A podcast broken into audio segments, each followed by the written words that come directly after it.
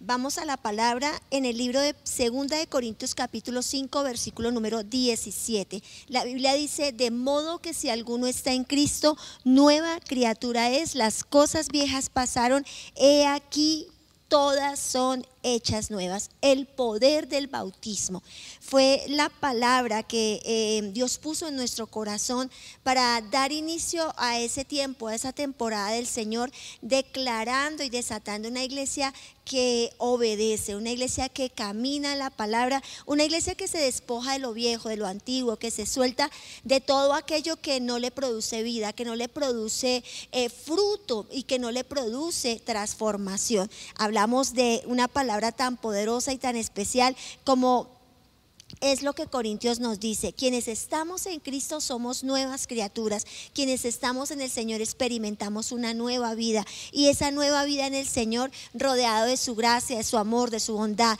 de su misericordia, y tenemos que renovarnos cada día y no olvidarnos que nuestra vida tiene que ir de transformación en transformación, de bendición tras bendición, de cambio, que tenemos un desafío y un reto en nuestra vida, y se trata de nuestra propia vida, se trata de nosotros mismos, transformar nuestra vida. Todo lo que queremos que pase en otros, necesitamos que pase en nosotros primero.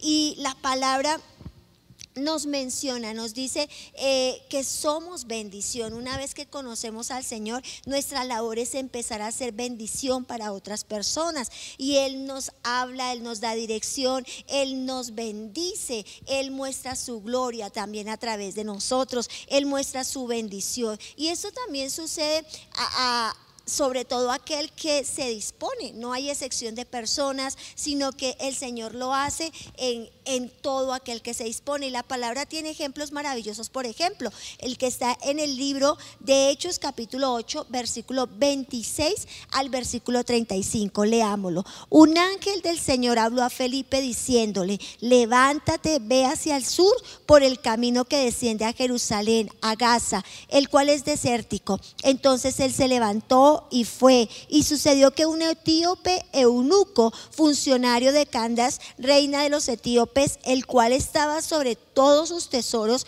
y había venido a Jerusalén para adorar, volvía sentado en su carro y leyendo el profeta Isaías. Y el Espíritu dijo a Felipe: acércate, júntate a ese carro.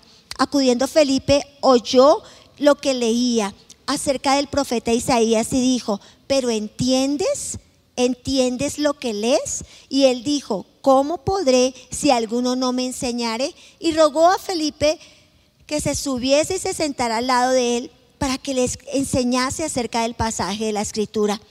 Y lo que leía este era: como oveja a la muerte fue llevado, y como cordero mudo delante del que lo trasquila, así no abrió su boca, en su humillación no se hizo justicia, mas su generación, ¿quién la contará?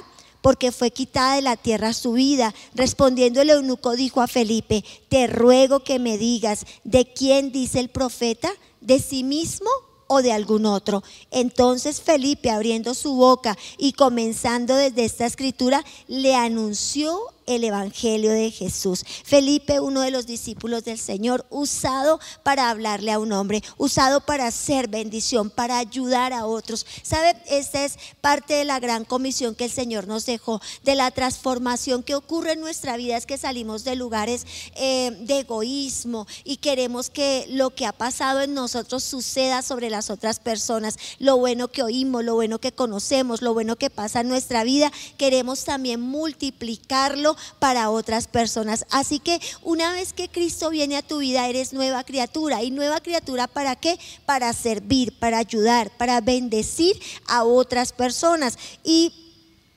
lo segundo que encontramos en este texto de Hechos es que al final de esta historia el etíope es bautizado por Felipe. Él dice: yo creo en Jesús. Entonces le habla del nuevo nacimiento, y la historia que le habla le impacta tanto en su corazón. La buena noticia del nuevo nacimiento, la nueva noticia de la vida en Jesús, la nueva noticia del bautizo, porque ese es el evangelio, las buenas noticias, las buenas nuevas. Entonces, ¿qué tengo que hacer? hacer. Bueno, ¿tú crees? Sí, sí creo. Entonces dice la palabra que pararon y justo había allí un río y allí fue bautizado. Y entonces podemos ver que muchas veces nosotros, las personas, las organizaciones, colocan muchos impedimentos, obstáculos para que las personas reciban su bautizo. Y si lo notamos en la palabra, el único requisito es creer, necesitar, anhelarlo, tener sed. El etíope, el eunuco, tenía sed, tenía necesidad, estaba leyendo, quería que alguien le enseñara, quería ser instruido, quería ser direccionado. Si hay algo que, lo que carecemos en este tiempo es que las personas se han vuelto demasiado independientes. Lo decía el domingo y quisiera repetírtelo. Normalmente cuando alguien se va a casar, cuando una pareja decide tomar matrimonio, lo primero que piensan tal vez es en unos padrinos, en una boda, en una fiesta. Y al pensar en los padrinos no piensan sino en una persona que tal vez tenga una buena economía, pensando en un buen regalo. Pero no pensamos, por ejemplo, que esos padrinos que nos acompañen el día de nuestra boda tengan una experiencia de matrimonio, tengan una experiencia en su vida cristiana, para que el día de mañana, cuando en el matrimonio se presenten diversas situaciones, poder tener un mentor, poder tener un asesor, un consejero, una ayuda en medio de la tribulación, de la angustia, de las pruebas y procesos que se vive como matrimonio. Sino que lo que pensamos es alguien que pueda de repente darnos el mejor regalo de todos los de la fiesta. Y creo que tenemos que empezar a pensar que cada uno de nosotros en nuestra vida necesitamos una mentoría, el poder de la cobertura, el poder de tener un pastor, el poder de la asesoría, el poder de dejar de caminar como ruedas sueltas en la vida. Demasiado independientes, andamos tomando decisiones solos, solas, que nos llevan a ciertos desastres. Lo he notado, por ejemplo, en algunas personas que deciden comprar un carro y tal vez piensan que si le piden opinión a alguien, bueno, no sé, hay pena, sienten vergüenza, o definitivamente piensan que lo conocen todo. Pero creo que una de las cosas en las que uno debe aprender es a pedir asesoría, pedir la mentoría acerca de algo, de alguien, del paso que va a dar. Por ejemplo, comprar un carro, preguntarle a alguien que ya tiene la experiencia de tener un carro. Preguntar, preguntar, preguntar.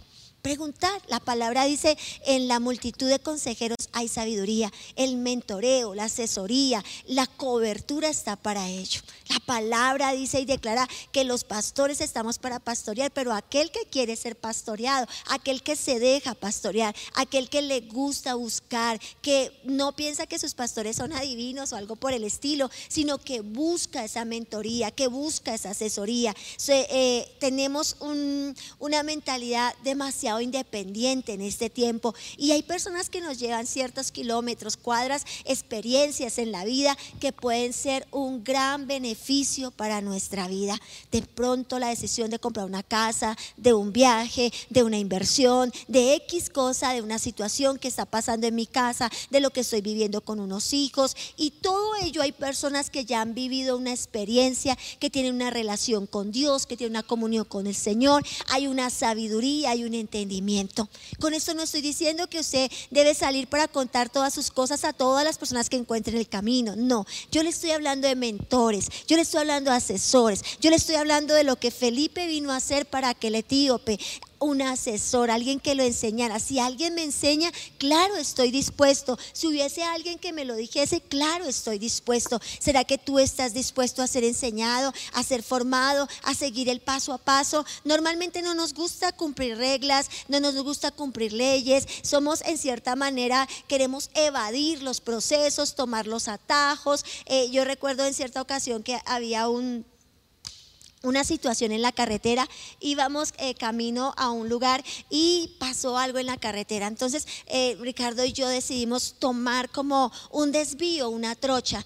Parecía que la cuestión iba a funcionar, pero definitivamente no funcionó tan bien, porque los atajos tienen sus situaciones. A veces los atajos se hacen más largos, traen dificultades. El camino era demasiado trocha, demasiado...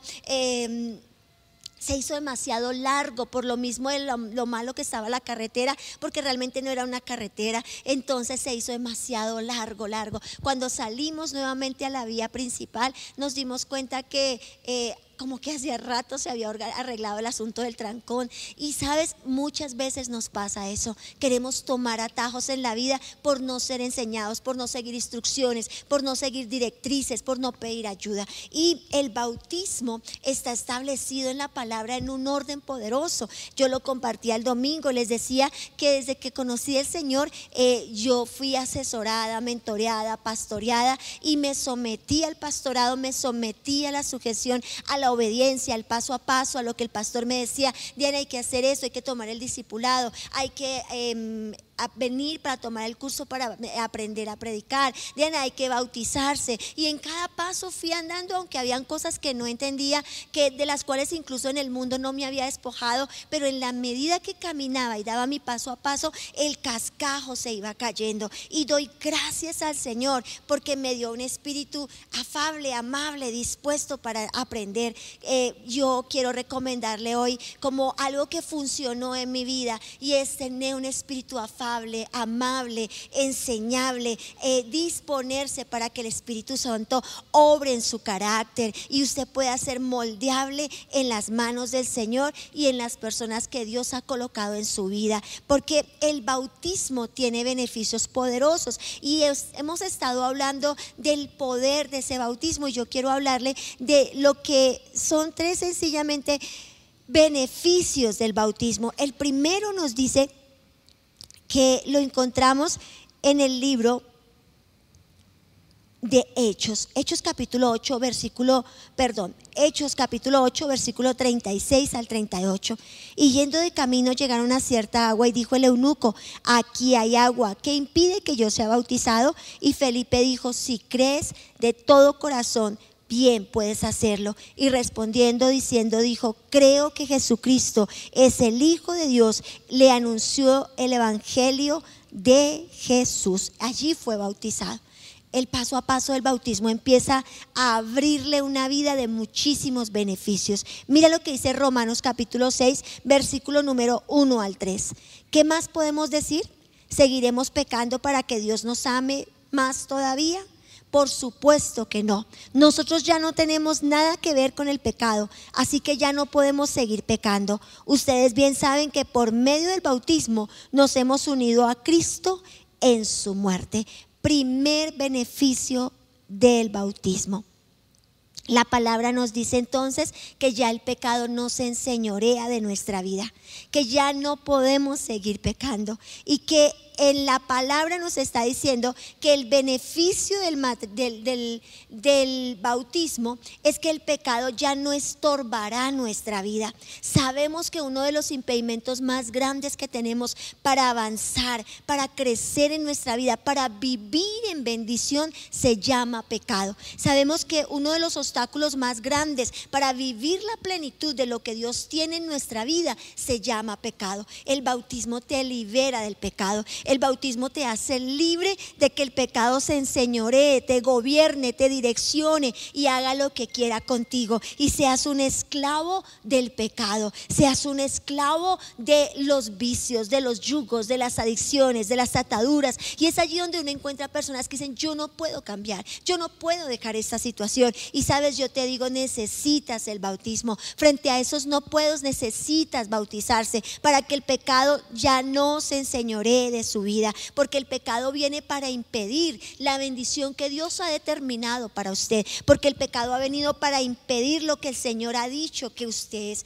El segundo beneficio del bautismo es que el antiguo hombre muere, y con esa muerte nace uno nuevo, nace un hombre nuevo, libre del pecado. Y tú no te imaginas el poder tan grande, tan liberador que es darnos cuenta de este segundo beneficio. Saber que ahora somos nuevas criaturas en Jesús nos da la posibilidad de caminar en una vida nueva. Romanos capítulo 6, versículo número 4 al 7 dice: al ser bautizados morimos y somos sepultados con Él, pero morimos para nacer a una vida totalmente diferente. ¡Wow! Esto es demasiado bueno. Eso mismo pasó con Jesús cuando Dios el Padre lo resucitó con gran poder. Si al bautizarnos participamos en la muerte de Cristo, también participaremos de su nueva vida. Una cosa es clara, antes éramos pecadores, pero cuando Cristo murió en la cruz, nosotros morimos con Él. Así que el pecado ya no nos gobierna. Al morir el pecado, perdió su poder sobre nosotros. Amén. Segundo beneficio poderoso. ¿Sabes? Es entender que participamos de esa muerte, estamos crucificados juntamente con Él y participamos de la muerte de Cristo para que el pecado ya no se enseñoree de nosotros. Así que el hombre viejo ha muerto, el hombre que estaba viciado, el hombre que no podía tener cambios, que no podía avanzar, que no lograba prosperar, que no lograba ser un buen padre, un buen esposo, que no lograba poder disfrutar y tener una tierra fructífera. Entonces ese hombre ha muerto, y una vez sales del agua, nace ese nuevo hombre, sale ese nuevo hombre, ya no viciado conforme a las cosas de la carne, sino conforme al Espíritu de Dios en su vida. Es poderoso lo que la palabra hoy nos está diciendo. Ese segundo beneficio es poder compartir y saber que a través de la muerte de Cristo Jesús nosotros somos más que vencedores, nosotros somos más que victoriosos.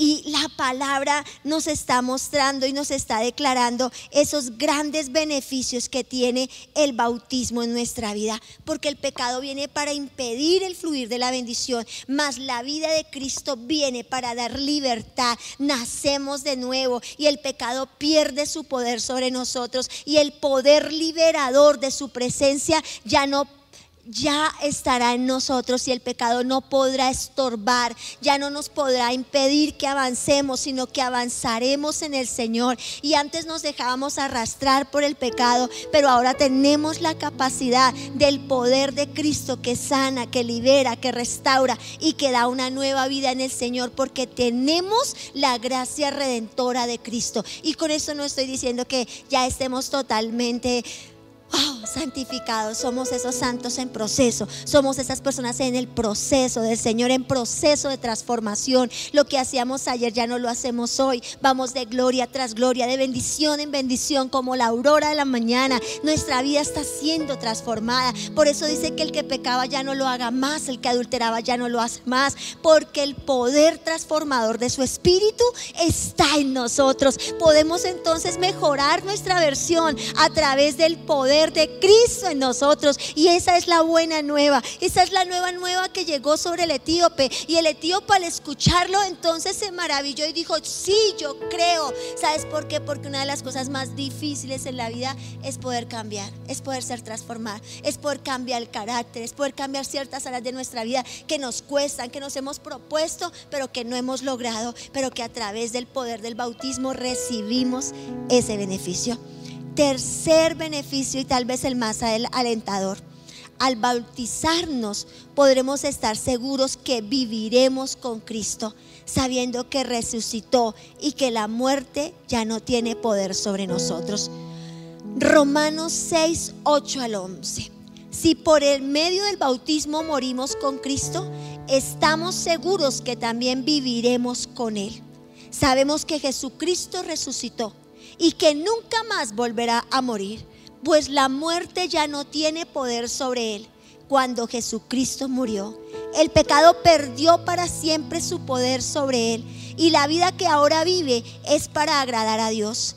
De igual manera, dice Romanos, el pecado ya no tiene poder sobre ustedes, sino que Cristo les ha dado vida y ahora viven para agradar a Dios. Usted dice amén a vivir para agradar a Dios.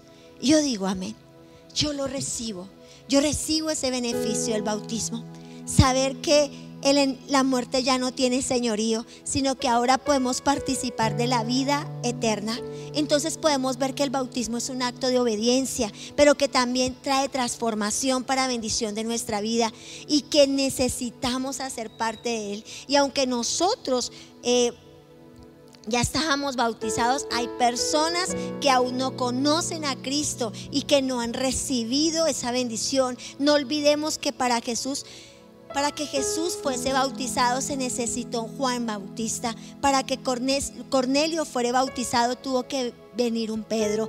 Y nosotros también somos los Pedros, los Bautistas de este tiempo, los Pablos de este tiempo. Servir a otros, bendecir a otros, ayudar a otros, salir de un mundo de egoísmo, de egocentrismo, de orgullo, de arrogancia, de altivez, para vivir una vida en Cristo Jesús. Recargarnos en el Señor para saber que el beneficio del bautismo es poderoso, que necesitamos su instrucción, su dirección, que necesitamos su asesoría, su mentoría, pero que también necesitamos las personas que Dios ha puesto en la tierra, los Felipes de este tiempo, hombres y mujeres en sabiduría, hombres y mujeres en entendimiento, para que podamos empezar nosotros también a caminar en una vida que da fruto, que da resultado. Recuerda que como Casas Centro Internacional Cristiano nos preocupamos por ti, trabajamos por ti, te servimos a ti y estamos orando por ti. ¿Para qué? Para que avances, para que crezcas, para que tomes todo el beneficio de la palabra, porque Dios no hace acepción de personas.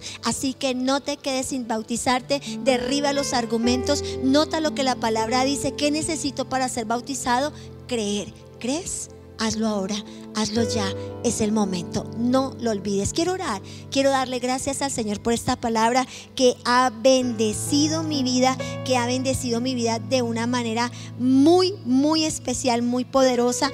Y es importante darle gracias al Señor por todo lo que ha hecho, darle gracias a Dios por la nueva vida en Cristo Jesús y todos los beneficios que se reciben a través de este paso de obediencia. Es también recordarle a usted, sea parte, no hay acepción de personas para hacerlo. Así que hoy en el nombre poderoso de Jesús de Nazaret le bendigo, bendigo su vida, oro al Dios Todopoderoso para que se te revele la palabra, para que llegue a tu corazón la palabra, para que no camines más conforme a tu pensamiento, a tu entendimiento, sino que camines conforme a la palabra. Oro al buen Dios de los cielos para que sientas la necesidad del mentoreo, para que sientas la necesidad de ser pastoreado, de ser cuidado, para que busques la forma, la manera de la asesoría. Oro al buen Dios de los cielos para que seas sabio, entendido, inteligente y tomes la palabra para vivir en el beneficio de la palabra, en el aumento de la palabra, en el de modo que si alguno está en Cristo, nueva criatura es. Hoy en Cristo Jesús desatamos el poder, Señor amado, de tu presencia en las vidas, de tu gracia en las vidas, en tu nombre Jesús. Amén y amén. Dios los bendiga.